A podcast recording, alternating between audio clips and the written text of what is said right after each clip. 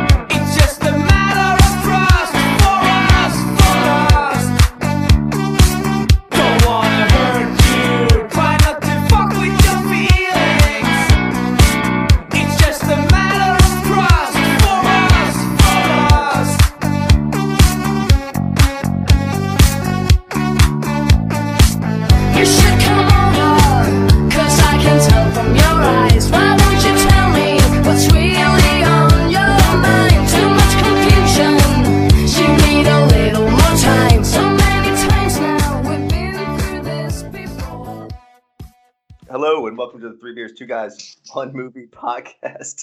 I'm Matthew Scott, your host, and I'm joined as always by our co-host, Mr. Rod Budman, and also Mr. Preston Barnes. Today we're doing Mrs. Doubtfire, one of the Robin Williams classic comedies. Uh, but first, let's do a little housekeeping like we always do. So we appreciate every single person that always listens to our podcast, all the people that download. So if you can, please leave a comment, rate it on uh, iTunes, Apple, iTunes, whatever, probably the leading podcast place in the world, whatever. We'd really, really appreciate it. It helps us grow. Ah, so got that out of the way. But first, before we get into Mrs. Doubtfire, what we're going to do, like always, we do our marquee picks. And this week we are doing the best grandparents, our favorite grandparents, maybe not best, favorite grandparents in film and television history. Um, Preston, Rod, anyone want to go first? Anyone so enthusiastic about this uh, this topic that they want to go first and want to get their picks in right away? I'll go.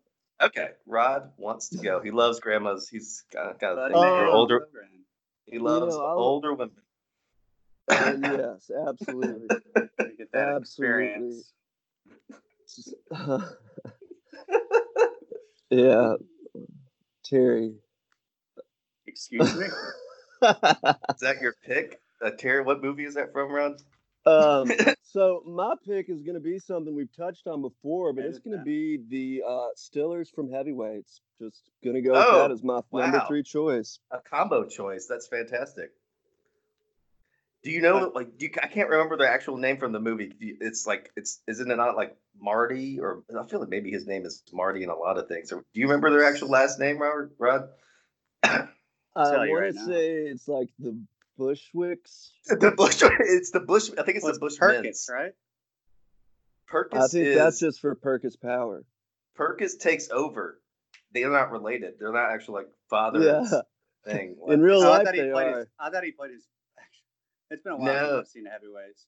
I think it's the the Bushmans or the Bushwicks. I think it's the oh Bush. yeah, I think they owned the they owned the camp before.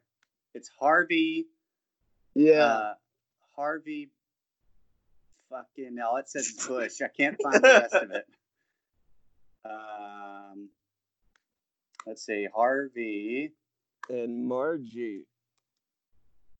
I think it's Bush. Yeah, I, Harvey I think it's Bushman. I think it's Bushman, but it's still like a fantastic. Oh no, Bushkin. Bushkin. Bushkin, Bushkin, even Yes. better. right in the middle. Sounds like a type of squirrel. The Bushkin family.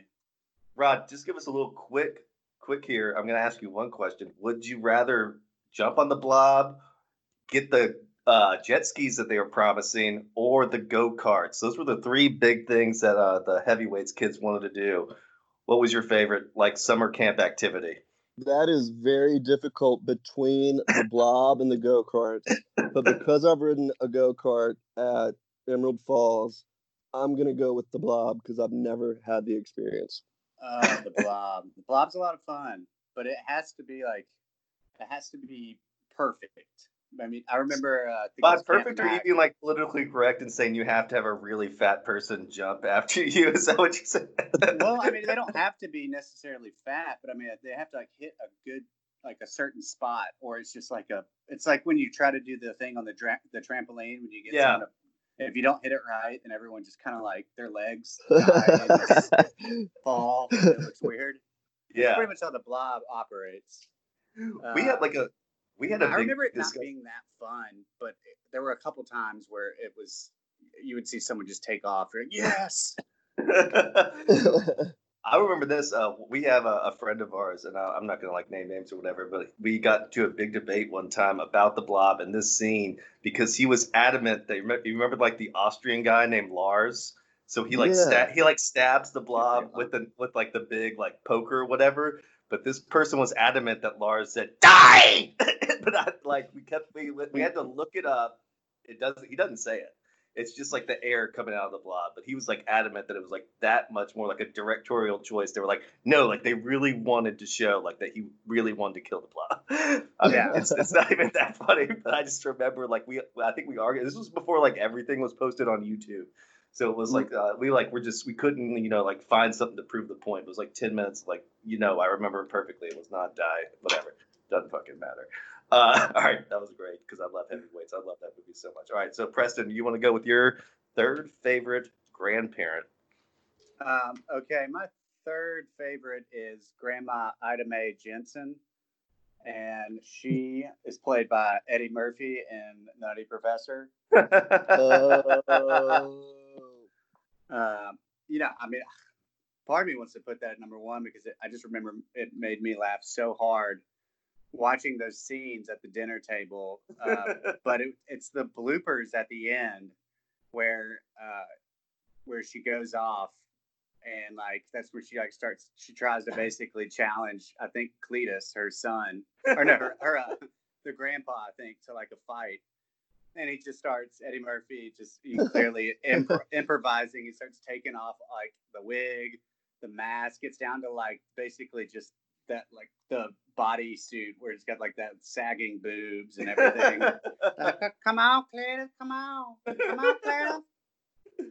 I just remember dying out laughing. I actually saw that in theaters with my dad, and I just it was uh I think that and like Beavis and Butthead. I remember seeing those with my dad. It was like the only time we went to theaters together, and just rem- dying out laughing.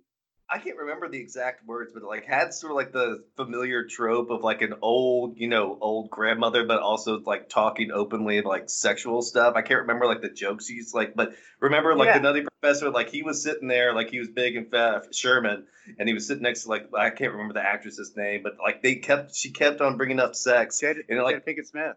Yeah, and like it was just it, I remember it just I kind of you know it was just like always funny because that's the constant like funny thing is when old people talk about sex because it you know it makes you kind of vomit but also laugh at the same time. yeah, she definitely would get very uh, foul mouthed, and yeah, I, I think it was like, uh, uh, what was it? I mean, beyond "Come on, Cletus," there was another quote. I know she started talking about like the food, but yeah, you're right, mentioning like their sex life and like prodding and wondering what that was about. And just, I think it had something to do with like premarital sex. Like I think they were like, "Oh, Sherman, have you gotten intimate with her?" Oh, mama, mama, uh, you know, like I'm not gonna do Yeah. anything until. And then like this grandmother comes and goes, "Well, man, I'm, you know, your grandfather, you blah blah blah." The first date, like I think it was something I, I can't remember, man. It's been so long, but yeah, you're totally right. That. That's like one of those things that really hasn't been duplicated too much because I know Adam Sandler tried to do it where he played a lot of characters and it completely flopped. Like he did it with like some like twin sister kind of thing where he tried to do like the whole family, but no one's really. Am I wrong in thinking that? Like no one's really been able to kind of pull off that whole like family scenario other than Eddie Murphy. maybe did a Big Mama's House? Did Martin Uh, Lawrence try to That do is it? exactly. I was about to say that. Okay. Maybe. He did. I He did a pretty good job. Yeah. He well, did a there's great also, job. I mean, another great grandmother, and I, it was uh, Madea. And Yeah, has Tyler Perry done it? I was just gonna like he does. he- Yeah, he does multiple characters. It's a very similar thing. I don't think he did as many in in those movies, but I've only seen like a couple of them. It did, like, whatever tw- whatever's happened. Whatever happened, it hasn't gotten like the same acclaim that Eddie Murphy did because like obviously those are just like iconic scenes. that- Or maybe it was like maybe he was the first person to ever do it, but he's still the best person to ever do it. So we'll just kind of leave it at that. at least I think so. All right, so I'm gonna move on I'll move on here for my uh, third pick. This I don't know if Budman's going to be familiar with this one, or maybe Preston's not either, so we might have to move quickly along it. But I'm going with George Senior, played by Jeffrey Tambor in Arrested Development. Right are, are, are you are you either either of you guys Arrested Development fans at all, or Uh, I have one on my list. Okay, well, yeah, Arrested. well, Anyways, he's so so funny, and I just like because I just keep on thinking of like the one joke. I think it's from the first season where like Buster, who's like uh, obviously the title's Arrested Development, so like every single person sort of suffers from this inability to move on from things, but he sort of just like can't develop as an adult. Ah, But uh, anyways, he makes this joke when he's visiting George Senior in prison. Like he says, "I guess your like ban on organized sports has been lifted." And like George Senior goes, "What? What are you talking about?" He's like, "Oh, when you stopped like letting me, when you said I couldn't play soccer." And he goes, "No, no, no, it wasn't because like a ban on organized sports." He's like, "You were just a turd out there. Like you know, you couldn't kick, you couldn't run." You're just a turd, like, and he just like dismisses him hundred percent.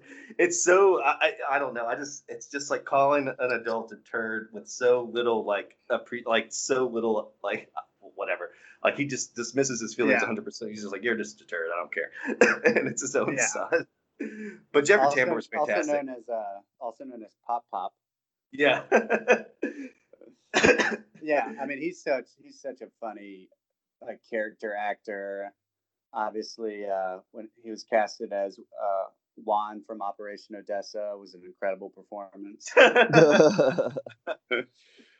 But no, seriously, I, yeah, Jeffrey Tambor. I've always liked him in pretty much anything he's ever been in. But obviously, that's like that's like his that's the icon, iconic well, Hank uh, Kingsley, role there. Hank Kingsley is probably the most iconic because he did the "Hey Now" and like that still gets used like like Howard Stern and stuff. But if you haven't watched Larry Sanders' show, it's on HBO. Yeah, that's true. That's true. he's so so funny in that too.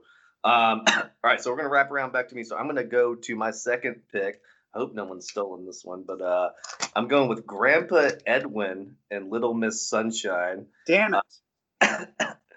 Uh, Well, strike that off the list. Oh, I thought you said you had all grandmothers. So anyway, so uh anyways, I haven't actually seen movie recently, but it's just a great character in general because I, I don't know, maybe it's a personal affectation or whatever, but like the fact that he's just like addicted to heroin or whatever, and I just when, whenever I watched that or when I did watch it, I was just thinking to myself of like what thinking of my own grandparents trying to buy drugs from drug dealers and just Yeah. wondering how that would work. like Yeah. you never actually see some comedy scene where like he's he's a grand obviously he's like a cool granddad. I shouldn't say cool, but like he kind of knows what's up. But like I think that would have been like something that was really right for comedy is like having like an old person trying to buy drugs for the first time. I just learning how that works, dealing with those types of people and having to like just like be freaked out constantly by them. Yeah, and I mean, like, also it's just his relationship with the other characters, particularly Aber- Abigail Breslin's character. That's Abigail Breslin, right? Little girl. you talking about the little girl? I don't know. I don't know her specific name.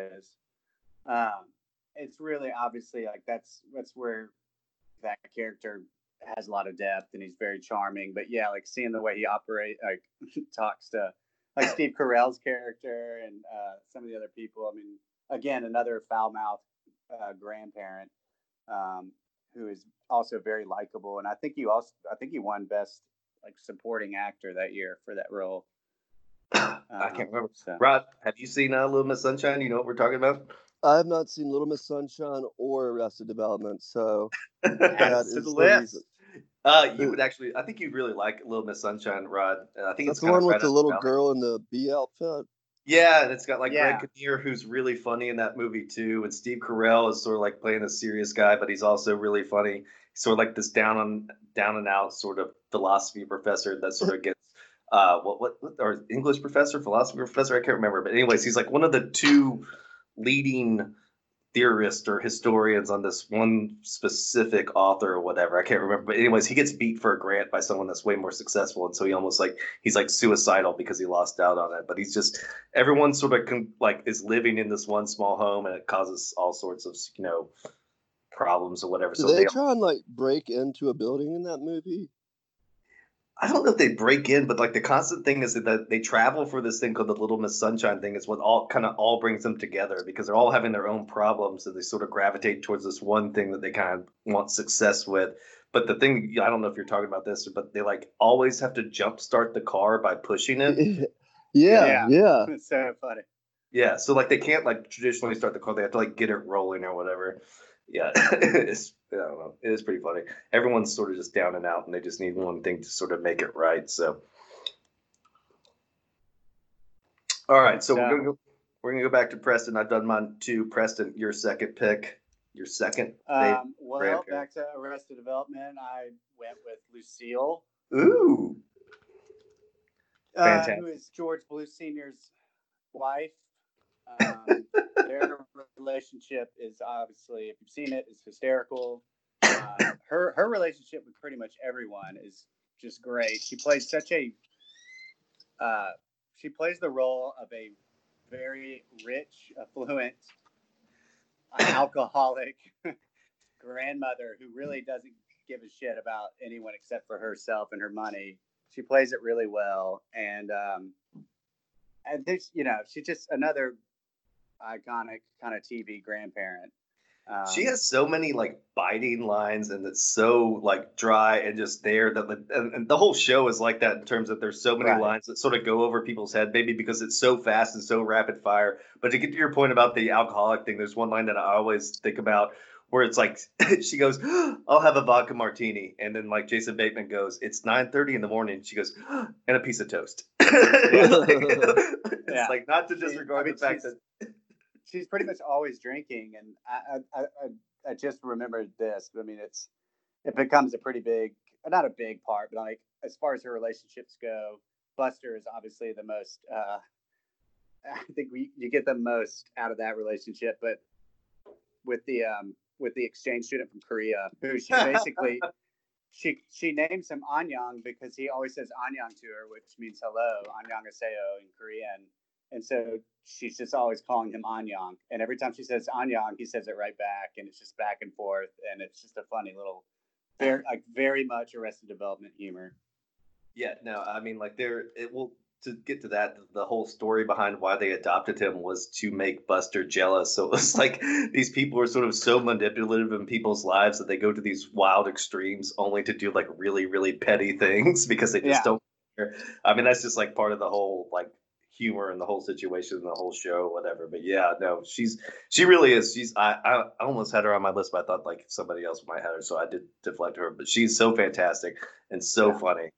Uh, Rod, let's go to your second choice. Go. Okay, I'm going for a strikeout here. This is actually a double duo ensemble, What? four part, four part, my friends. And I'm gonna go with Jack and Dana Byrnes and Barbra Oh, Streisand, parents number three. oh, so Fox- And, and cut out a little bit, but uh, Meet the Parents and Meet the Fockers, or just Meet from Meet the Fockers? Fockers and the Byrneses. Yeah. I'm okay. saying both of the, you know,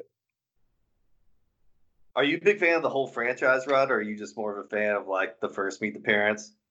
uh, I mean, to be honest, they all make me laugh way more than I feel that I probably should be laughing. Um, ben Stiller just really gets me. and I think I think Robert De, Robert De Niro is pretty funny, and, and whoever plays uh, Dina Byrnes, I'm sure we can get Preston to fact check this one real quick. Is hilarious, and then Dustin Hoffman and Susan. Yeah, okay, I think you're right. I could be Dustin. Hoffman and the, the one scene I guess I want to bring up is when they're doing the fondue, and obviously, um, you know, they've got the little shrine of Little Fokker, and they throw the uh, forget what you what, what do you call that the uh, Is it the foreskin? the foreskin, but they've got a better name for it. Um, They give. I think it's like called a- a, the, the give a brisk or the brisk. A No, brisk. it's like they. I think they give it like uh, it's definitely a some kind of Jewish name. Um, I think it's called a brisk. A bris Well, is like brisk the actual is when you- is the actual yeah. That's the act of it. I don't think that's what the actual foreskin's called. Another nice little tidbit of information you learn on our podcast. yeah. But when he throws it into the fondue, I think it is pretty darn funny. Um, and maybe that's just great. Me not having a very good sense of humor. But No, no, Uh, dude, dude. I was obsessed with Meet the Parents as a kid. Like we had a, a conversion van, and whenever we went on trips or whatever, uh, I'm similar. Like I always suggested Meet the Parents. So it was like an ongoing sort of joke in our family. Like, oh, it's Matthew's pick. What's he gonna pick? And it was always Meet the Parents. I love Robert De Niro's character in that movie. What like, and I didn't even get the jokes when I was a kid, but as I like grew up, obviously, like Yeah. it gets a little bit funnier. but I mean, what like when he, was calls scary. He is he? Is it? Is it him or the guy with like the like? I forget. He's like, well, Florence Nightingale played a little defense over here. He's like, or was he? he goes, yeah. that's- Or- that's or is it Robert De Niro who goes- uncle. oh, that's. Uh, but the but when uh, Robert De Niro goes, uh, oh, oh yeah, he goes, if I set it up to you, could you hit it? Like you goes, it'd have to be pretty high though. And then the Robert De goes, he's like, I bet you would Panama Red. And I had no idea yeah. what the hell that meant, but just the way he delivers it's still really funny. but no, I Robert, mean- you're- uh, Rod, you're right. Rod, What, what what does Panama Red mean? Uh, it's just a type of marijuana, Rod. It's like slang for it. Think another little tidbit. You're full of them. Maybe we should call this tidbits. It's also a uh, song by uh, Riders of the Purple Sage. yeah, I mean, it's by New Riders Purple Sage, but I mean, obviously, that's they're playing off of that that terminology. They are definitely playing off that. Uh, it, uh, it is so fun. Yeah, there's so many quick little like back, like the back and forth between Jack and uh, Greg is always just it's so great. And yeah, you get you get moments like that. Which that that whole like Panama Red thing, I guess it started with the uh, Puff the Magic Dragon bit, which happened in their little car ride. oh yeah, Remember But that? Remember when they race back from the restaurant because I forget what the reason is. Why is Greg trying to get back to the house so quickly? Like he has got to like, is it is it a marijuana issue or is it the little like hopa or what? What's the deal? Do you remember in the first one? And then but they meet at the stop sign. It, it, and it's Greg does he does a little because- eye thing. It's because he has spray painted a cat from the pound with Oh a, yeah, oh yeah, yeah. with a tail. but you remember when they're at the stop sign, the, the the the red light, and he does a little like they rev up the engine, and he does a little eye thing like you, me, we're drag racing kind of thing, and then Robert De Niro just takes a left instead of going straight, and that's the guy you're talking about, the, the uncle or whatever. He goes, "You're supposed to make a left the light," and he pauses. Yeah, a comedic pause, and he goes, "Fucker." Yeah. like- I think he's, he's pretty drunk too. I think. Uh, so funny. I can't. What was it? I can't remember. Did it have to do with Jinxie Cat? That's what, yeah, that's what Rob was just saying. I forgot the Okay. whole pound, the Sorry, whole I- cat pound thing. Yeah, he spray painted. Yeah. that is my, fair. uh, my service cut out for a second, but yeah, that that scene is so good. It's just Uh, a great, great, great set of movies. It's weird that like I love the first one, but I never felt like I needed to see the second or third one. Am I missing a lot out, Rod? Or like, do you love the whole franchise? Because I do love the first one so much. Or like, well, how would you rank? I'm I'm assuming Meet the Parents is number one, but like, how would like, I would you- go one, three, two. Okay. You de- I mean, you definitely need to see Meet the Fockers so that you can see, uh, like Greg's family and just how they. they I mean, obviously they casted them to be basically polar opposites of Jack and Dina, and Dustin, Ho- Dustin Hoffman is so eccentric and uh, I mean he's hilarious, and Barbra Streisand plays like a yogi basically, who's like. Yeah, I mean, just you know, She's a- everything. she She's a says- sex therapist. Oh yeah, she's a sex yeah, yeah, yeah. But she she gives off like that very like free spirit vibe, and and it's just I I, I think correct me if I'm wrong, Budman, but I think Jack like they have this new RV, and they basically like it's he elects not to stay in their house. He wants to just stay in the RV. Yeah, and it's got like a little secret portal in it. Oh yeah. Oh gosh. All right, Uh, that's great. But this is turning into a Meet the Parents, Meet the Fockers podcast. But uh, but it is that Meet the Parents really is one of my all-time favorites. So I'm glad that Rod brought that up. So Rod, you'll finish it off. We're going now for our number ones. Rod, your favorite set of grandparents or grandparents, grandmas, whatever. Go for it. Okay, so I took a little bit of uh, artistic liberty with this one, Great. if that's a word. Um, it's going to be Aunt Bethany in Christmas Vacation when they ask her to say grace. So she she she would be the grandmom of Rusty. okay. Yeah. If that one All right, I got, hold on, I gotta look that back, look up real quick. I haven't seen that in a long time. Rod, do you have some favorite line from it? Obviously, you remember Um, the they specific asked scene her about. to say grace. bec- They get they. Chevy Chase prefaces it with, "Well, you know, this is this is the last. You know, this is probably going to be Aunt Bethany's last Christmas with us because it's her 80th birthday. So why don't you say grace?" And then she starts to say the Pledge of Allegiance, and uh, cousin Eddie actually stands up and salutes the flag that's not there. Okay, yeah, yeah, I get that. I see her now. Oh, that's so good. But I, I love that movie personally. I've seen that What one great quite movie. a few times. Rod, you went with like uh, uh, two franchises: the whole Christmas, the Vacation series, and also the Fockers series. You're I feel a- like Christmas Vacation kind of stands alone to be you're you're the biggest fan of Christmas Vacation. absolutely. Is that the third or second one? Did European Vacation come before that, or Uh, Christmas yeah, European, Vacation's vaca- first, European Vacation was in the 80s. no? Regular Vacation was first when they go to like Wally World, and then I guess it Oh, was, that's right. That's right. and then it went so regular Vacation, European Vacation, Christmas Vacation, and then Vegas Vacation, which is where Yeah. which actually has some Like- very some very very great moments, even though it doesn't feature the same set of kids. Yeah, it is actually pretty funny. I always remember the like, uh, give me fifty dollars, whatever, I'll kick you, de- like kicking the nuts, sort of saying that sort of like famous uh, blackjack dealer, or whatever, that keeps on always beating him. Changing 500. yeah, It's, uh, it's what's his name from The Princess Bride, right? yeah. I can't remember Uh, his actual uh, name. Like Walt Walter Coven or something. I don't know. I'm so I'm so like terrible with like remembering actual names. Like I, I don't know. Some people are so much better. at it. I think Rod's actually got a very great memory for names. Uh, all right. So Preston, we'll move on to your first one, then we'll move mine. and We'll end this little little segment here. Preston, number one. Um, Wallace Shawn, that was his name. Yeah. Anyway, um, number one is uh, Marvin Marsh, Grandpa Marsh from South Park. Oh. Um, What are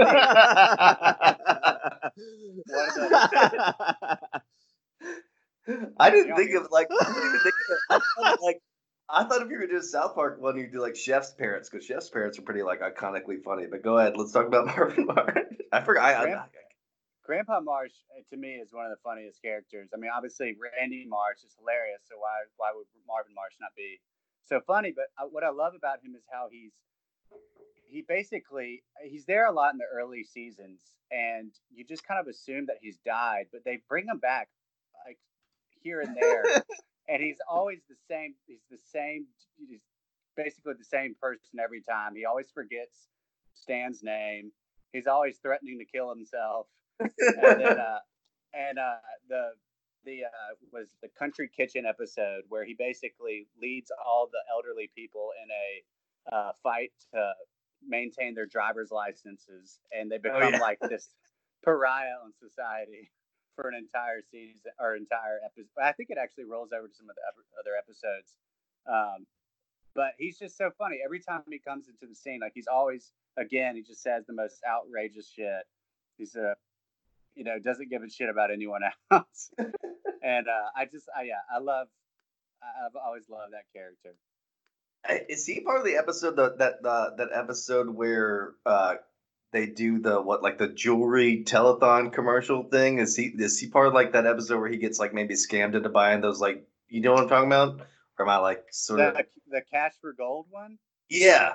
Is it cash for gold or is it like where like they like you know they like sell jewelry on TV or whatever and Cartman think like comes up like the, the scam to do it himself or whatever and at the Yeah. very end of the episode the guy who's like selling the jewelry like I think kills himself on camera but I can't remember if like the, that actual granddad was scammed into it or if they like trying to defend like their other grandparents I really can't remember Yeah.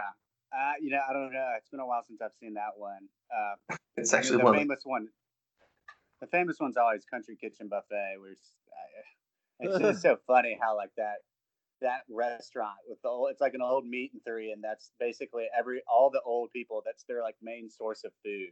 When, it shuts, when it shuts down, they all start like hovering around it, and like Is that the way? Is, it, is that the one where they do like the the driving, like you said, the driver's license thing, and they do that sort of like kind of like bit where like Randy Marsh is like, and he's like he like recognizes the time, then all of a sudden like cars start crashing into everything, and they have to like almost like dodge them and get out of the way. Is that what? Is that the one you're talking about? Yeah, I think it's one of the first episodes where he like yes, so he he realizes like his dad or some old people are now in a car and it's like that yeah, it's that time of the day like they're about to go to country kitchen buffet or something and then he knows the kids are playing hockey in the street. Yeah. and he's like Stan! Like, Stan! And then he just like runs and they're all like playing hockey and you see it from a distance you can hear just like stand in the background like him yelling it and uh all the old people are just driving like that's it's so funny Yeah, no, like cars like pile up in sort of like a crazy exaggerated fashion, but obviously they're trying to do like a a little funny parody episode. No, that is Yeah. I remember that. I, I- there's one part where I think they're like someone's up in their house, like, and they open up their attic or something, and there's just a car in there, and two old people are in the car, and they're like, "Well, how'd we get here?" All right, so we'll move on. This is the last pick. Actually, so I feel like you guys picked way, way better than I. I know this is not going to lead to too much discussion because I know Rod has never seen this, but I keep on picking characters from this show. but I really, really like this guy's performance. It's Charles Dance playing Tywin Lannister in Game of Thrones. Uh, it's I, I do love the first four, I guess four four seasons when he's in it. He just has like such a commanding and badass presence in that whole series. I always like I, I kept on I remember when I first saw it, I always thought that he was like some imperial general in Star Wars, but he actually wasn't. But he's he's just so good and so sharp and so just like intimidating, even though like he doesn't possess any sort of what do you want to say, like actual physical skills. He just manipulates every single person to get what he wants, which is almost more badass in a way. So I don't know. I really liked him. I, I picked like two kind of like funny ones, but he's fantastic. Preston, do you, have you you've seen Game of Thrones, right? I have. Uh, again, my service cut out, so I didn't hear who you said. oh, I picked uh, Tywin Lannister from Game of Thrones. So Oh, like, yeah, that's a good one. He is uh, not funny. No, he's not funny. No, no, no. He's just like he's really just Yeah. like sort of just incredibly badass in the way that he handles everything and the way that he can manipulate every single person into doing what he wants and also intimidate them in the same way. But he intim- like I just said, he intimidates people without actual like a threat of being able to physically dominate them, which is something Yeah. that like in the old times you would think is almost more important. But like he actually has this way of actually standing in front of people and getting them to do what he wants. It's like and he just it's it's just so it, he draws it out so well on TV on screen whatever it's it's a really I hate using the word powerful performance but like it, when it he is though. it's captivating it's captivating for It sure is. He's Very definitely. I mean, Very much Game so. of Thrones.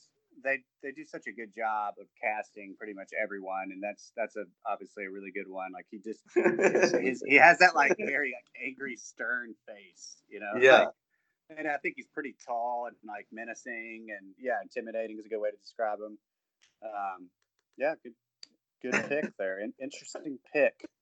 well he was technically a grandparent so uh Rod uh, I know true. Rod has never I know I feel like bad picking Game of Thrones things because Rod's never seen it but maybe if I keep picking them Rod might one day think about watching it, even though I know it's not up his alley. All right, so that's gonna wrap up the, the, the marquee picks or whatever, and uh, we'll move on to talking about Mrs. Doubtfire, which is gonna be an incredibly captivating, engaging conversation. Okay, because some, sometimes we don't start exactly from the beginning, but I actually have a contention to talk about from the beginning of this movie is that it almost happens too fast because it's not. Uh, so what happens is there's a lovable schmuck, so to speak. He gets fired. He also gets divorced, and he ultimately kind of like loses contact with his family. So he has to come up with a creative way to get back into being involved with his family. So he dresses up as an old woman to be their nanny. Um, my one of my first points is or questions to ask is do you think this all happened a little too fast do you think that not just too fast but maybe a little too much a or was he a lovable schmuck so to speak in that tr- traditional trope because he quit his job and he also started having like like i want to say what do you say like uh what was it a, a pet a petting zoo in his house So he's almost he's not as sympathetic as some other people like would be in movies. Do you think he actually deserved it, or do you think? Oh, how, how do y'all think this worked out? Because I think this this movie actually plays a little bit on that sort of trope, and I don't know if we're supposed to sympathize with them as much as other movies we are supposed to. What do you guys think? You're talking about sympathizing just like with his situation when when um, Sally Field's character wants a divorce. Yeah, so so uh, I'm sorry, maybe I I probably didn't explain this too well. So what I was thinking of is that in in most movies, the forces are against the lovable schmuck in a sense. Like he got fired maybe for he he would have gotten fired for his job or something like Yeah. that. He would have gotten divorced, something out of his control. All the things would have been out of his control, so to speak. But in this instance, he quit his job, and I know it was for sort of a moral stance, but he kind of quit his job over something kind of minuscule, I would say. And then he kind of he did something that he shouldn't have done, as in like literally having a petting zoo in his house against his wife's wishes. So it's almost like he kind of deserved what was coming to him. And in a way, do you think we're supposed to be and as sympathetic towards him as maybe some other movies where things are against his against their nature or uh, against their control? Yeah, I mean, I see what you're saying there. uh, kind of going back to when, what we were talking about before, like, uh, you know, Robin Williams, he always played such lovable characters, and at least in most of his films. I, I just, yeah, I mean, I, I think, like, I, I, I guess for me, I, I definitely felt sympathy for him. I was like, oh man, this is a shitty situation. He's so much fun. Like, come on, you know. But like, we don't really have much of a uh, until they have that argument. Like, we don't really have much of a sense of like how bad or like what their relationship had been like for the past like decade or so. Well, that's a good point. Is because so, uh, but they, but they do talk about it a little bit. You know, you Yeah. get the sense of the dynamic. He's he's like the fun. He's like a kid, kid parent kind of thing, and um, she's she's the always going to work and coming home and has to play kind of the disciplinary or or it's just kind of the more adult figure of the two of them. And I mean that's the dynamic we're presented, and then you know it, it comes. It's pretty clear that he's a very good, loving dad. He just likes to have a good time, and yeah, it wasn't the wisest decision to have um, yeah, no, horses and goats in the house. yeah, he's obviously immature, but it's almost like they build something up a little too quickly for us to like. Sure, I, I, to be a little bit realistic, Rod, did you think it was set up well, or did you think it was Uh, believable? Yeah, I think there's definitely a lot that we're supposed to piece together happened before Yeah, we pick up on it between them two. Because I mean, the conversation when she says she wants a divorce is like six sentences. yeah, it's, It's, not out of the blue, it, but like we have to Right. kind of piece it together. Yeah, But I- right I- about. I felt sympathetic for him. I mean, the kid's not getting to have a birthday party because of a bad report card. yeah, the mom's a and, bit of a uh, taskmaster. Yeah. Yeah. Yeah. So I mean, I, what a jerk. I mean, okay. Yeah, no, absolutely. I, I, I do think that the Sally Field character is a little bit full of herself, but it does just seem to come a little bit out of left field for me in the sense that she goes from, "Oh my God, you got you're you're the fun one," to "I want a divorce" so quickly. It almost felt like we needed a little bit more to get to that point, or at least at least maybe a flashback or something a little bit I, I don't know. It just seems like Kim comes out left field so quickly. I understand that from a writing perspective, they need to get the movie going fast, but Yeah. I thought it needed just a little bit more context to start it out. Yeah. I, I think just that that that big blow up they have but when she does ask for divorce. Basically everything that was said in there, that that's your that's your your uh joiner, I guess, to to give you kind of some context. Okay. But I mean, Uh, yeah, it's just quick. It doesn't really come on, he's he's gonna dress up like a grandma. Like that's the whole point. We gotta get yeah, yeah, yeah. No, it's a comedy, so we shouldn't really critique some of the story too much because it needs to really get to the point. So, all right. So, Preston and Brad, well, who wants to go first? Uh, I, I just did my point in terms about the beginning. Does anyone want to just tag along? Does anyone have anything that's sort of close to that, or what do y'all what do you want to get to? Preston. Um, you know, it's let me see here. It's I, I, for me, like what I take from this movie, seeing it for the first time in a long time, um, is just uh, how how many like funny little lines Robin Williams has throughout the film, and and a lot of it's like under his breath, whether he's as Mrs. Doubtfire or as as Daniel, and and it's like to me that was I, I just had forgotten that. I knew it was funny and I knew it was like a sweet movie and um, but yeah, I I I I just wrote down a lot of them because they they made me laugh and like his also his relationship as Mrs. Doubtfire with Pierce Brosnan's character Stu. Like I, I thought that was the funniest part of the movie because he clearly hated Stu. Well, obviously, if some of were the like, yeah, some of the shit he says uh, under his breath to him It's just it's it's just hysterical. do you have anything? You said you've written it down. Do you have anything that you want to specifically share, or do you want us to sort of Uh, guess? well, I mean, he, I, as far, I actually don't have that many as far as like some of the things he says to him. Like, he, he always is, is, is like making fun of his manhood and, you know, like when he gets out of the pool after doing that ridiculous, uh, high dive, high dive routine. And he like comments on his shrinkage. I thought that was funny. Uh, but, I and, was like Stu, Stu's character is like, "Come on, Miss Doubtfire, why don't you get into the get into the pool?" And and he just he says like, uh, you know, like, "Oh no, I think they've outlawed whaling." It's just like constant little one-liners that I just don't remember.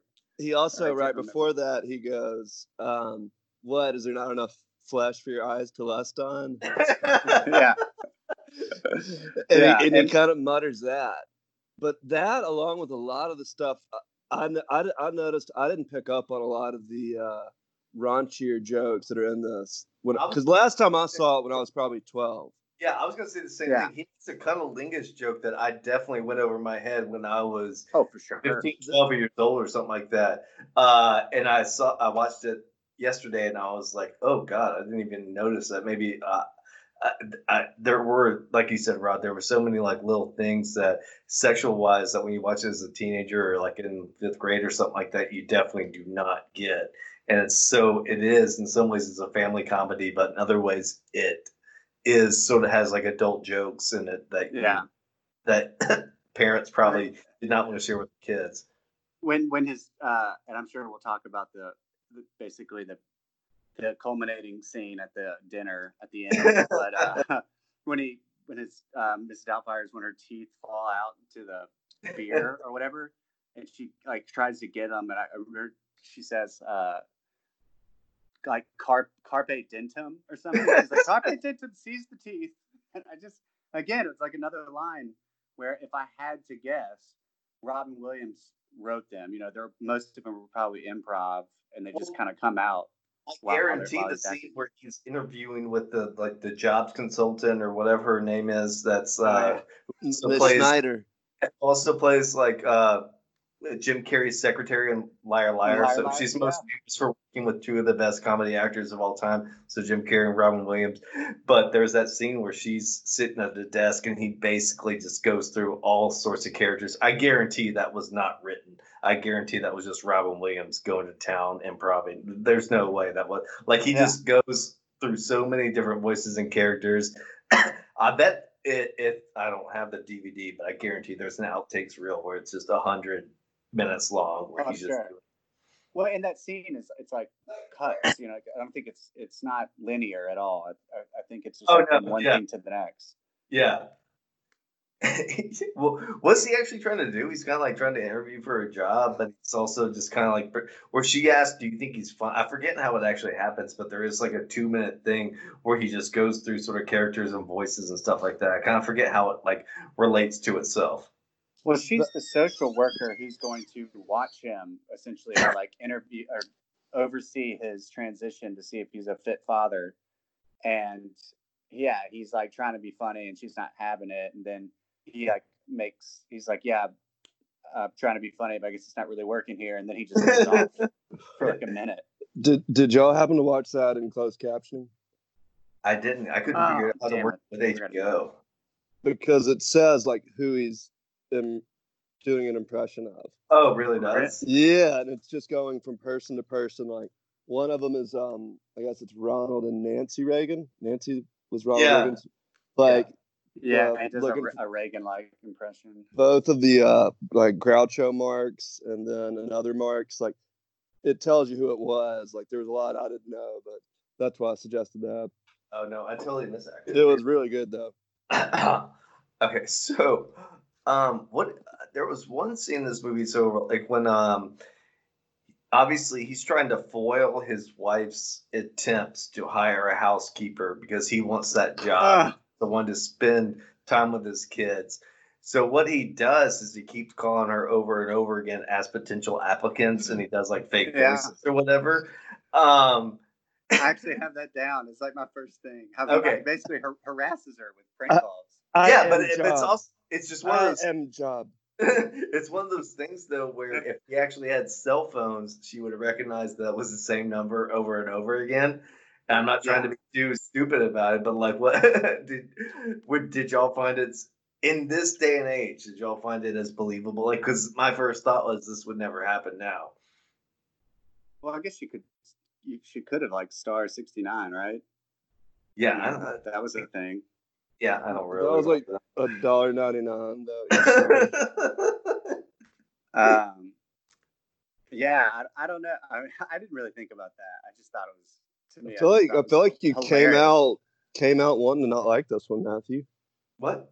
Dude, I, I love this movie. It was just something that I literally was thinking about because I had my phone next to me and I was going, this is the number would have been coming up over and over again as he was calling. It would have been the same number. That's all I was thinking about. I- Yeah. I, I was, I wasn't, I was just sort of- putting it into modern times as in how would you rework that scene in today's society rather than Yeah. 20 years ago or 30 years ago or what it was. A lot more difficult. I mean, I guess he would have to. Uh, he'd have to create a lot of. Let's let's say she did a Craigslist ad, and then he he would have to create. Uh, I mean, it'd be a lot more. It'd actually be a lot harder. You'd have to create different little fake profiles and create a Miss Doubtfire Facebook page, Miss at, at Miss Doubtfire Twitter account. Uh, I don't know. I mean, it'd be it'd be different for sure. Rod, did you th- did you think the uh, Miss Doubtfire was in terms of her, uh, in terms of Daniel Robin Williams becoming that person? How believable did you, did you think it was? Would you have fallen for it, or how how would it have gone for you? I think it's one of the. Mo- I was going to ask later, but I guess I'll ask it now. I mean, I think it's some of the best. Uh, I, I don't know if this go. I think this would fall into makeup and design. Pokey, do you know? What- you seem to know the right term for score. So, does this fall into makeup or costume Uh, or special I- it- effects? It broke up a little bit, but I, I assume you're talking about like how, like him dressing up as Miss Doubtfire. I think that would Yeah. be makeup for sure. I think it blends into both. I think okay. Well, I think it's better than like Doctor Dolittle, um, Fat Bastard, and Austin Powers. I think it's the best makeup work ever. So, So yeah, I, I love. I, I love the, the makeup scene is really great. yeah. Like, that, when they when they first when uh, who Uncle- is who is uh, his his his brother? It's Harvey Fierstein, who's in uh he's, he's in a lot of movies around then.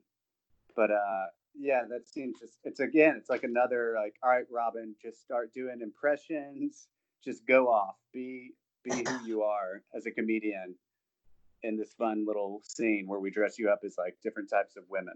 There absolutely were tons of moments where they just kind of maybe painted out a scene for him and they let him do all the dialogue. Or he basically did the whole scene by himself. There absolutely is that. Yeah. I would love to talk to like whoever wrote and directed this movie to see how much he was in control of versus how much Robin Williams was in control of. Because for sure. That would when, be- when I, I wouldn't even say control. I, I shouldn't say that word, but in terms of like, I think when you have a vision for something, but when you're working with somebody as brilliant and crazy as Robin Williams is, you have to just let him go, and then your vision gets, you know, I shouldn't say tainted is the wrong word, but changed because you've got somebody that's so great doing like a part of it. You know, like you kind of maybe have Yeah. an idea for something, but you just let him do his thing, and it's fantastic. It comes out even better than you thought.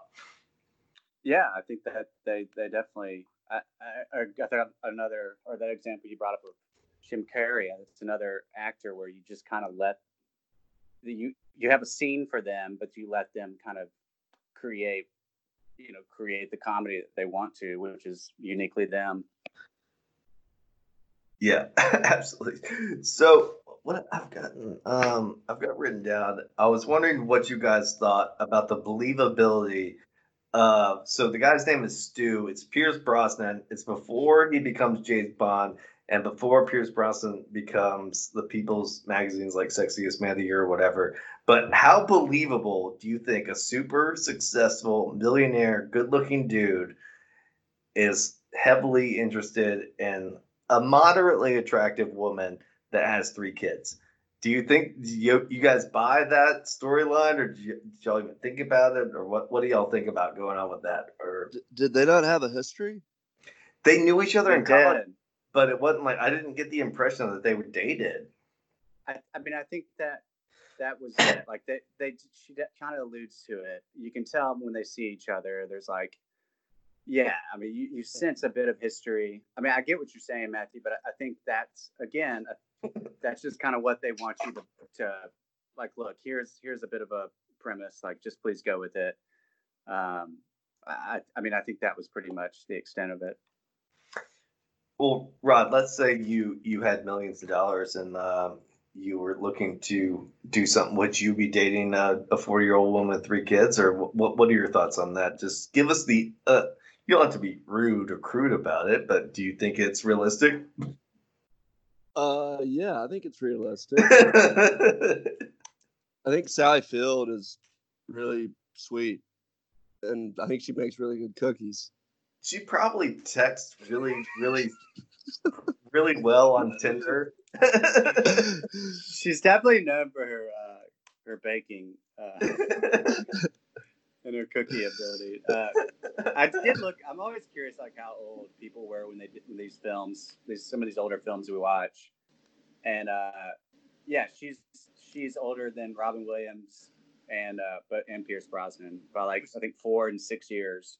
so she was in like her mid 40s because those guys were, I think, in their mid 30s or something like that. Is that right, or how does that work? Um, let's. I mean, '93 I think is when the movie was. So Yeah. that's um, 27 years ago. So she was she was in her mid 40s, and uh, they were they were in their like early 40s. Okay. But Pierce Brosnan's character is supposed to be like in his 30s or something. Yeah, he's At like that's what they said. super hot shot developer that's looking to have someone like do his bread and uh, bed and breakfast or whatever, sort of design it. But he's just like he's using that sort of leverage to get with her in a sense. So it's Yeah. in a way, in a way, he's not even. Not only is he interested in her, he's like using his multi-million dollar project to get with her. That's how interested he is. It's not Yeah. like it's not like, hey, I kind of want to date you. It's like, hey, I'm throwing millions of dollars at you to do me. It's like he Yeah. really, really wants it. And he, lo- like, lo- talks about how much he loves the kids and Yeah, yeah, I guess it is a little far. that was that was The- good. They go, they go a little more. They go more for the sympathy than they do making um, Pierce Brosnan even out to be bad. Like he doesn't even Yeah. really do anything wrong in the movie. No, that's the, that's the other thing. So I was talking about like in terms of the first thing I talked about in terms of do we really have too much sympathy for Daniel as a character?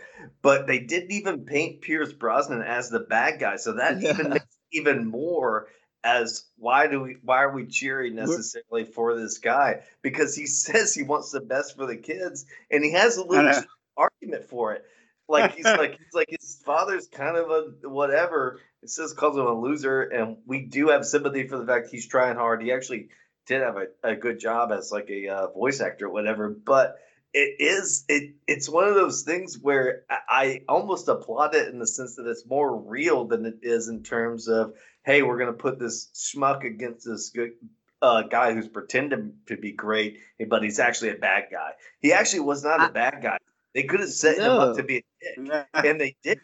They could have been like No, he's u- using her for the business development. Yeah, and, like, exactly. there's nothing bad. Yeah, like- exactly.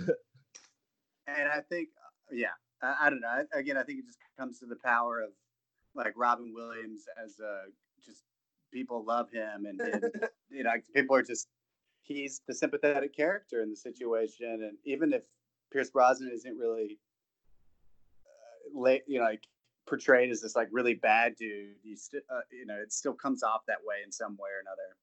He's also Yeah. always wearing like black. You know? Wearing He's- black, showing his- a ridiculous his- amount of chest hair. His only sin in the movie is being successful and good looking. Other Yeah. than that, he's like literally a nice guy, and like I shouldn't say that's a bad quality, but he literally is he's a nice guy, and he puts up with all of Robin Williams' insults and just delays them off. You know, he's Yeah, actually yeah. in, a realistic sense, you should be cheering for him to win. But he actually, it's, it's kind of funny that he, he- there's nothing really bad about him. So it really was something that I was thinking about in this movie in terms of how you're supposed to cheer for each character, pit a good person. Like they didn't actually have an antagonist in this movie. It was just a nice guy.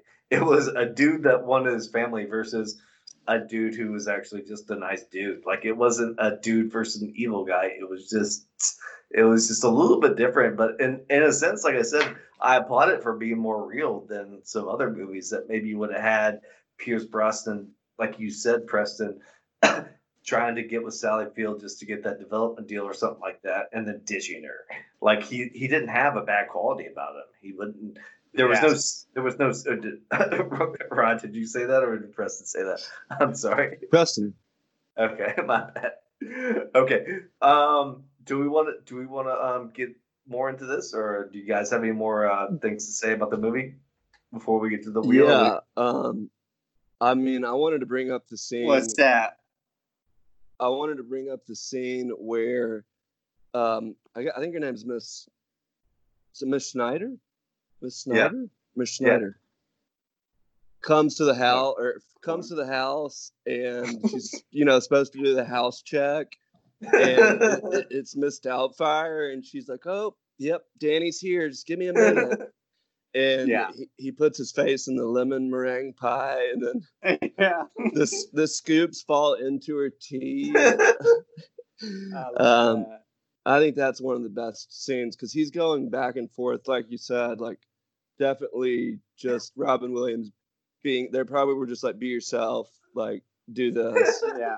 like how I would think you Here's the main this? premise. I think it's funny that the idea that he actually has a full cake in his refrigerator, but like it's Yeah. as, as a single dude in San Francisco, it's like, oh, here's a cake with a big meringue on it. Let me dip my Yeah. head in it. But but like I said, they had to Perfect- maybe manufacture a bit for comedy.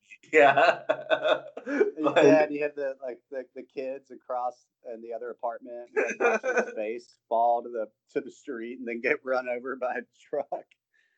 Uh, By the I- way, yeah, that that scene in very similar fashion to the ending scene, like it's they're almost it's almost exhausting, and you're like, it's I would say cringeworthy, but you're like, oh god, Oh, like, what is, right. how's he gonna get through this? You know, it has uh, like a lot of those comedies, like almost in the '90s, early 2000s, like Ben Stiller type things, where it's like, oh god, like this situation's terrible. How's he gonna get out of it? yeah, no, no, no. Uh, yeah. I, I'm I'm hesitant to talk too much because I do have a wheel question about this. Because Rod, you are as prevalent as always, so insightful that you're you're getting into my questions a little bit. So I'm not gonna I'm not gonna ruin it too much.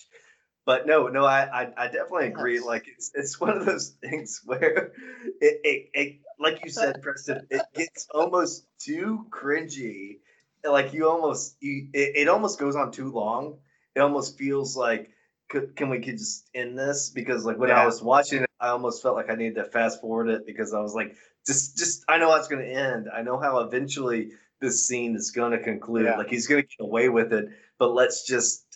I don't need to see the terror that's involved. I don't. I don't need the anxiety from this. scene Yeah, right exactly. Yeah. It's, All right. Um, uh, All right. Uh, so we, we talked about that. Rod, Rod, you got anything else you need to talk about, or Preston, you got any other scenes before we do the the Wheel of Fortune, or what? What are we thinking? Uh, yeah, let's let's let's get to the wheel. But uh, yeah, I I, talked about the the dinner. I talked about the three things I wanted to see. No, Preston, you you got something you gotta say?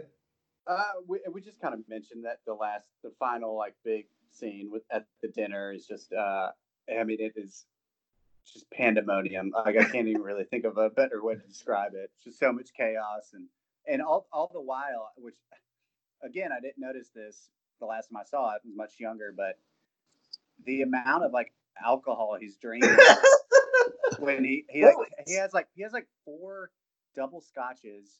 No, but they get he drinks like uh I think a, a Chardonnay and a beer at the other table with Yeah. the family, and he's bouncing back and forth. I, and he I- goes goes to the kitchen and pours the pepper on And- meal. Oh. and goes hot jambalaya. yeah, I love that part. Like, "How's I that do think they. like, I do think he played into it though. I don't think that was. I don't think that went unnoticed because. I, but obviously, the, the when he went back to sit down with the TV Yeah, he executive falls. team with, I think that was supposed to be he was too drunk to kind of understand what he was doing. Is that? Yeah. Oh, I, I don't think they just let it go in the sense that he was drinking so much. I think they. Does that make sense? Or yeah, no, I, I mean, I, I don't, I don't mean it like it was. I was just saying, like in general, can you imagine being in that situation and then, oh yeah. like, like in the middle of it, you're just getting absolutely hammered, and then going back and dressing up like an old woman, then go. Um, I think Preston cut off there, but uh, I actually, again, you guys have both hit on a few questions I have on the wheel. Yeah, I, uh, But um, I was gonna ask, so we're we're gonna skip this question on the wheel. So we'll just talk about it in this sense because that I just was- freeze. yeah, you did freeze. I was thinking, did you think it was too much in a sense? So basically, we had two scenarios Ooh. with the exact same plot or or not maybe not plot but the same premise in the sense that oh he's got a balance between being himself versus being Miss Doubtfire. So like what like Rob was talking about earlier he had to do it with the um the social worker and also pretend to be Miss Doubtfire at his apartment. But he had then we just do the exact same sort of comedy bit at the restaurant. Did y'all think Yeah. it was did y'all think it was like almost just like maybe copying itself or maybe a little too much or what what what did y'all did y'all maybe when you watched it think oh we're doing the same thing over again or how did y'all realize that Yeah. I guess I didn't really think too much about it. I mean, it certainly is. Basic, it's basically the same deal. Uh, just like at the end, it's on a even a grander scale. Uh, I, I, I mean, I guess at the at that time, the writers were probably like, okay, now we, we got to get to the point where uh, everyone sees who this who Miss Doubtfire really is. yeah you gotta get some What, what gotta better way to do it than yeah, Yeah. like so. I mean, I think it's mainly that, and and but also you know, there's part of it that with him sitting down with the uh this the uh, studio guy dressed up as Miss Doubtfire again, like that kind of ties in the ending. You know, like okay, well, this actually he didn't mean to do that, but he he did. And guess what? Like that's going to be his career going forward. It also made the stakes higher right? So with the social worker maybe the stakes was lower but this was let's get a big time job versus let's prevent his wife from maybe get engaged to Stu so the stakes were so it was increased a bit so i understand that sense but it still Yeah. was like i said it was almost like copying each other a little bit in terms of how the premise went. I'm just I'm thinking back to what we were talking about earlier, but again, like with Stu, you know, he, he basically like this Robert Williams character poisoned Stu because he's allergic to the pepper, and he but then he saves his life. So it's like Stu just went through a lot of shit just trying to uh, be with Sally Field. But that was a weird situation because in terms of I'm allergic to pepper, then he chokes on something. Rather, I thought I hadn't watched it in a while. I almost thought like, oh, he's gonna eat the pepper and he's gonna go to the bathroom and like go diarrhea for like 20 minutes or something like that. Sorry. Allergic reactions are uh, they're all over the place, Matthew. Yeah, I didn't. I didn't know it was like, oh, I, I better get this thing lodged in my throat. All right, Rod. Do you you got anything to add before we get to the wheel, or do you want to you want to spin this bitch? Uh, I guess let's go for the spin. Okay, Let's we're gonna spin this bitch. Cue the music. Wheel of Fortune. Here we go. Let me read the topics to you guys. These are great. I, I've actually I enjoy coming up with topic names more than actually going with the questions. So, number one is Ripley's "Believe It or Not." Number uh-huh. two is what lengths would you go? Number three, I Spy. Number four, give me the backstory. Number five, a little too much. Number six, who would you do? Number seven, the whammy that we've never actually done. Number eight, anyone else? Number nine, rewrite the moment. Number 10, respin. Okay, here we go. We're gonna spin the wheel. I'm gonna just I'm gonna ask Rod, you're gonna be the first person on this. The wheel is spinning. Let's go. Let's go, Rod. You got this. Eight. I sorry, I just read everything, but I forgot it. I don't remember it either. Yeah. Number eight, anyone else? So Robin Williams is an iconic actor and uniquely ah. talented. Could anyone else have pulled off this performance? And if so, who would you pick? No. I had a I had a feeling you're gonna ask this, Matthew. so Rod just Rod took the easy answer and said no instead of just saying Nick Cage. Yeah. Or Kevin Costner. Never mind. Kevin Costner. Or All right, Janet so- Janet Reno. So let's Clearly so, well, so let's rephrase this. Um, if this was remade in 2020 rather than 1993, who would be cast in the Robin Williams role to like play Mrs. Doubtfire? Maybe that's a better question. Um, God, since, it- since he couldn't do it, Rod well, or yeah, Rod, Rod, what do you have? I want, I want to hear yours. What year? Oh, so so so let's recast the film in terms of so it was made 1993, but let's let's do it now. Who in the modern day would you cast in the Robin Williams role? Do you have any thoughts on that? Um, probably not very good ones, but I, would, I mean, I'd probably pick like, uh, yeah. I mean, It's a tough question. I understand, dude. It's a tough question. I always default to saying just Seth Rogen. yeah, I was gonna say that. I was gonna say I was thinking Jack Black again. Oh, Jack Black. No, it's that's a good one. See, that's, a good It- one. It's two guys though. It's similar to Robin Williams that probably have crazy facial hair that like needs to be suppressed. Just like remember they make the joke in the movie about Robin Williams having a five o'clock shadow, eight thirty in the morning or whatever. Yeah. So I, I think both of those guys probably have it. But Well, I- and, I- and again, Jim Carrey, I think, could probably do it then, and he could probably do it now. Jim Carrey is probably the best answer. I think Jack Black's. You probably have two best Yeah. answers. Jack like that. Jim Carrey, probably the best answer. Okay, we're gonna spin the wheel again. Great, great choice, Pokey. Really, We'll let Preston win. And thanks, Rod. The buds are flowing tonight. Nine. Okay. you're really Mine good at ca- casting count. Yeah. Rewrite the moment. Uh, did you think it was corny that Daniel blows his cover doing the Heimlich on Stu? I feel like there was a more believable moment for this discovery. Like so, like I said, did did you think it could have been solved maybe a little bit better in terms of plot? Did you think that was a bit too convenient that that's how it happened? Like it doesn't seem like a moment that that's how his face would have fallen off. Did did you find it believable?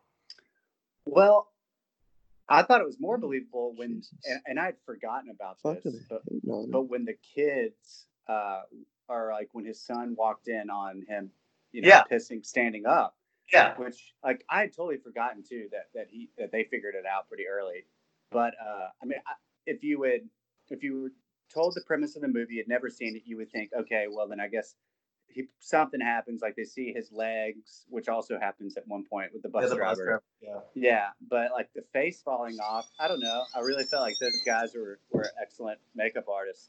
So, You, you're uh, probably right in the sense that they used almost two ways to discover him, like like Yeah. you said, like the kids discovered him in the bathroom, which is a great way to discover. him. And like you said, the bus driver discovers him with the legs. So it's almost like they were run out of options in terms of how Stu and the family discovers him. because what I was thinking, like it, it's almost like they were doing this whole plot in terms of him going to the bathroom and changing. It just would have made almost more sense that somebody went to the bathroom and saw him changing, kind of thing.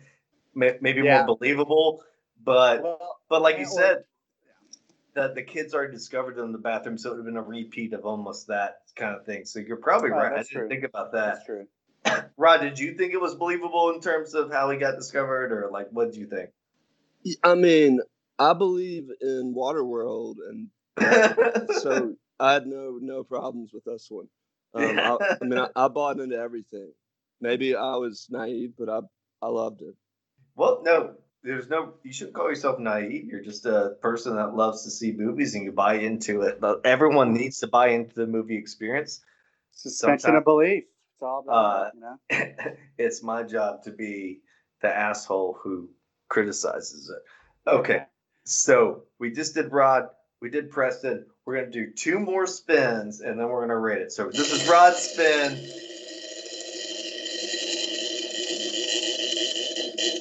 Oh my god, it's number one. Hey, Rod. what is it? Rod, Ripley's Believe It or Not, we kind of touched on this. I kind of brought it up and that was my fault. But how believable is it that a rich, good looking, successful dude like Pierce Brosnan's character Stu was trying to be in a serious relationship with Miranda, a moderately attractive woman with three kids? Did you did you buy that? Were you were you ever questioning that? Or did you if let's say this, if you had were making a million dollars a year, would you go after a woman with three kids? I feel like I may have answered this one differently earlier, but I'm going to say no. It wasn't believable this time. yeah. It wasn't as believable now that we've talked about some of the stuff. It. I think We're that- talking about James fucking Bond here. I mean, Well, like, I'm the shit that- he's going through with Miss Doubtfire just insulting him at every yeah, turn. that too. He that's that's actually a great point. He's willing to not only put up with her being moderately attractive and having three kids, he's willing to put up with a nanny that insults his manhood. and still Busting his puts up with chops. it. like this guy is going gung ho for. It's almost like too much. Yeah. So that's why I think there's an ulterior, ulterior motive there. Yeah, I mean, we, we never really find out what happens to this character at the end, or do they? Are they going out on a date? We Uh, the last thing we see is is him and Robin Williams, like their characters shake hands in a very awkward way. Like, yeah, like thanks for saving my life, uh, Miss Doubtfire Daniel. And that that was one quick thing about the dinner thing is we don't see if the man even notices, or do we? I mean, I guess he gets up from the table and runs. Are you talking about the TV executive? Yeah, No, I I guess- that, yeah. that, that, no, that is a good point. I was going to ask that too. Like, um, he never even asks what the deal is with him pretending to be Miss Doubtfire or not. Like, he almost buys the whole pitch that he's like he came there to be Miss Doubtfire and also Daniel at the same time. He doesn't even pretend to know that that whole scene happened. Let's just be real. He's probably blackout at that time. yeah. I think I think- I think. I think he's he's, he's hovering around the kitchen to see if he can find that waitress who make out. with- Yeah, for a stretch limo. Yeah, Yeah. no, that's actually real. That is very, very good point. I think he had four double scotch on the rocks of that place. He was asking to hook up with some random waitress. Uh, that, Also, no. was that the guy who played Grandpa Munster? or like, no, I think- don't. feel like he probably died a long time ago. But He did look really familiar, but I don't think or, he or was. did he play the, the the Dracula or the Count in the Gremlins movies from the eighties? Uh, we'll have to look this up. I really That's a, don't. that's a deep cut. That's a deep cut. Okay, we're gonna spin this again, Preston. This is your initial response, even though obviously we respond to all these questions because we're funny and cool like that. Two.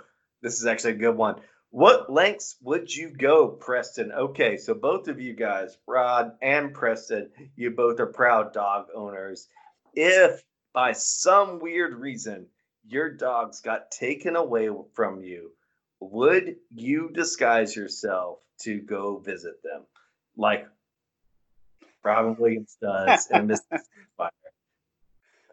Dude, this is so funny because my my wife Emily was watching this with me, and she looked. At, I mean, it was like, "You look kind of sad." I was like, "Yeah." I mean, like, what if you and Poby just left? Like, I, I, I think I, I. I mean, literally, we talked about the situation.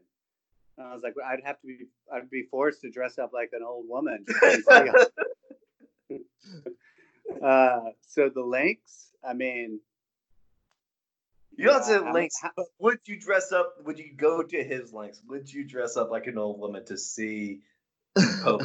would you dress up like an old woman to see Kobe? I'd he's give li- he's shot, yeah. listening. He's I'd listening. give it a shot. I, I dude, I love Kobe so much. Uh, Rod, Rod, would you and do also, it for? I mean, obviously, you'd want to see, you'd want to see your your ex. Yeah, yeah, but I mean, Rod and I don't have that situation, so we're kind of trying to do the dog thing. So, Just just imagine, just imagine. uh, Peter and Willie are listening, so I'm gonna have to go with yes. And they watched the movie with me, and they both stayed up for the entire thing, or at least the first half. I'd just well- show up dressed up like uh, an old lady and be like, "Yeah, I'm here to babysit." So, No, you would answer an ad on Craigslist saying that someone needs to walk their dogs, and you'd show up in this full gown of ladies or whatever, and and walk them. Right? I mean, what are the, all those dog apps? Like, I think it's like, uh, so like wag shit, yeah, wag, or wag the dog. I don't know. wag. Uh, Dude, what is the name of that app? There, there are a few of them, but there's one that's like, It's like Walk My Dog or something. I, honestly, I think it's like dog walker. It's some man. Can't think of it. Uh, and Anyway, on the- for- Rod, for- buy that domain name because someone's gonna want it really soon. Which one? Walk the dog, walk my Oh dog. yeah, Walk My Dog. Yeah, Somebody's was- actually dog.com. he was in Gremlins, and he was also in Miracle on 34th Street. Yes. Oh, yes. Miracle on 34th Street. That's that's he's the one. granddad. That's And it, the little girls in that too, right? yes. They have a Oh chemistry. God. yeah. Is he is he the count in Gremlins? Is he the Uh, guy who dresses up as the count? That's too much. That's too much. That Wikipedia does not I get into so. that. I mean, Okay, how we got, else would I have got figured one that more out? spin, Kristen. This is for Rod, and then we're gonna wrap it up with our rankings. One more spin. The wheel is spinning. we're at number three. Give me the backstory. So, the bus driver that Mrs. Doubtfire sees after her shifts has the hots for him. What's his backstory? Is he married and wanting to fling? Is he a widowed man, or is he never been married and just trying to find company? Give us his backstory, Preston. Go for Oh, it. that, this is Budman. no, I think this I is just did the last one. I did the Oh. last one. Y'all, okay. Well, it doesn't really matter. Both of y'all wind up answering, and I'll wind up answering too. So go for it, Preston. Just give us, give us the, give us the backstory. Uh, yeah, I think he's just a lifelong bus driver, single, and this is just kind of his mo. And, and kind of through, through the decades, he's always, you know, probably every day, he's like, "Ah, "Hey, how's it going? Good to see you again." And just, just you know, random, weird, awkward one-liners and. And uh, and apparently he likes uh, hairy women. That, Yeah, that we yeah. do know. Well, no, I, I, I, like to think, like you said, that he's just been a single dude, bus driver, and been hitting on random women, and he's over the years, through the decades, just lowers his- standards to the point where he's Yeah. hitting on Doubtfire. At first, he sees, he sees every type of woman, you know. yeah, exactly. At first, he was hitting on the hottest, youngest piece of tail there is, and then now he's to the point where he's like, let's let's let's go for Miss Doubtfire, and even she's she's Yeah. declined. Well, Well, obviously- let's be real. Let's be real. He had probably had a couple of lawsuits, and uh, and so he's like been forced. He's just kind of like, all right, I just got to go for the very elderly lady who's Yeah. just gonna maybe be flattered and maybe want to hang out. Rod, do you have a, a different interpretation on what maybe his background is, or are you content with uh, saying that he's a creep? I think P- Pokey nailed it on the head with the, the just that's his mo. Like that's what he's doing, and he's a creep. I, yeah, I, I do. I do think he's a creep, but I'd like to give him maybe a little bit more to just being a creep. But who knows? All right. So what we're gonna do now is we're gonna rate the film Mrs. Doubtfire as a comp. You can rate it as a film overall or as a comedy. Um, out of 100, like we always do. Rod, you go first. Out of 100, rate Mrs. Doubtfire. This was your pick. Since it was your pick, first. I, I mean, I found myself out loud laughing multiple times. I'm gonna uh-huh. give it as a comedy and a film a 93. Whoa. Better than Operation Odessa for Rod Budman. They're always comparing it to Operation Odessa. What's- No, I just thought no, I just thought I thought that was Rod's favorite documentary. This is a, documentary. It's a whole nother ballgame. Yeah. Uh, so I guess it's my turn. Yeah, Preston, your your pick. Uh, yeah, You're right. again, like I, I think I, I it's been a while since I'd seen it. I absolutely love Robin Williams. Every movie he's in, it just get you get the good, good fuzzy feelings. Most of them, a couple. Uh, so I'm gonna give it a 92.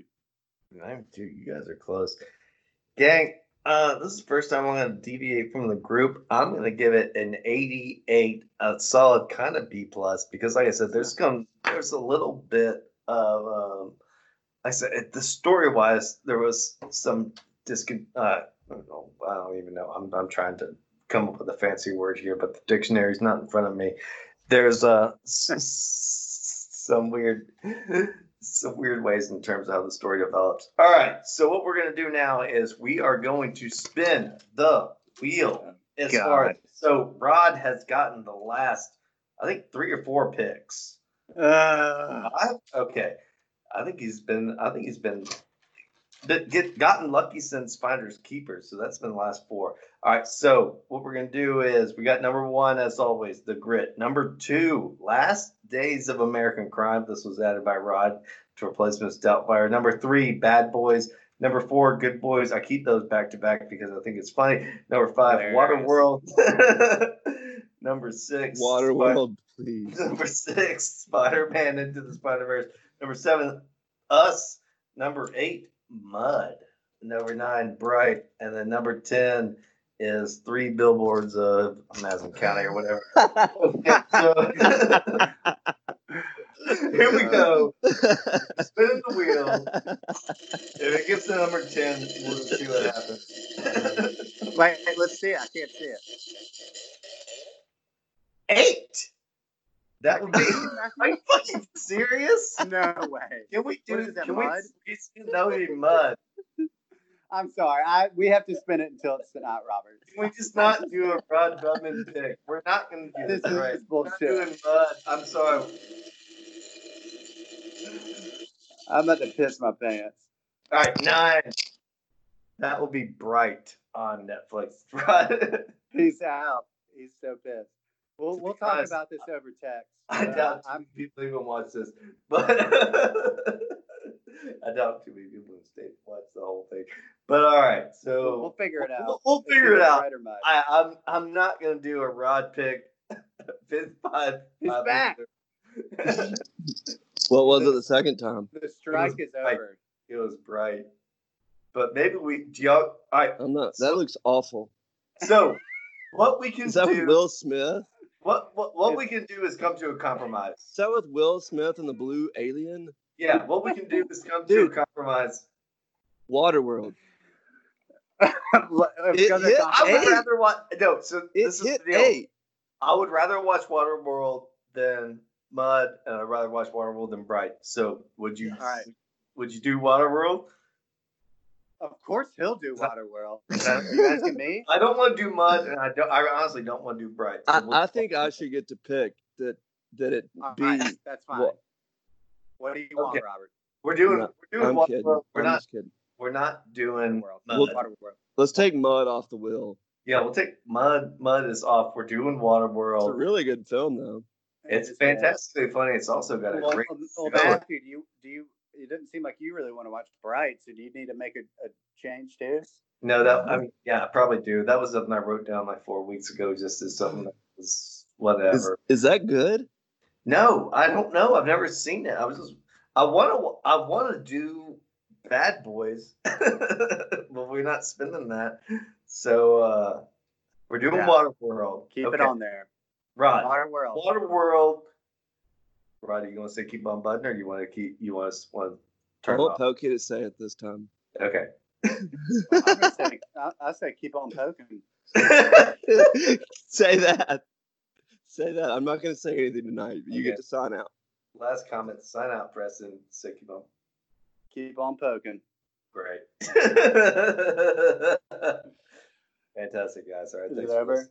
Keep yeah. on.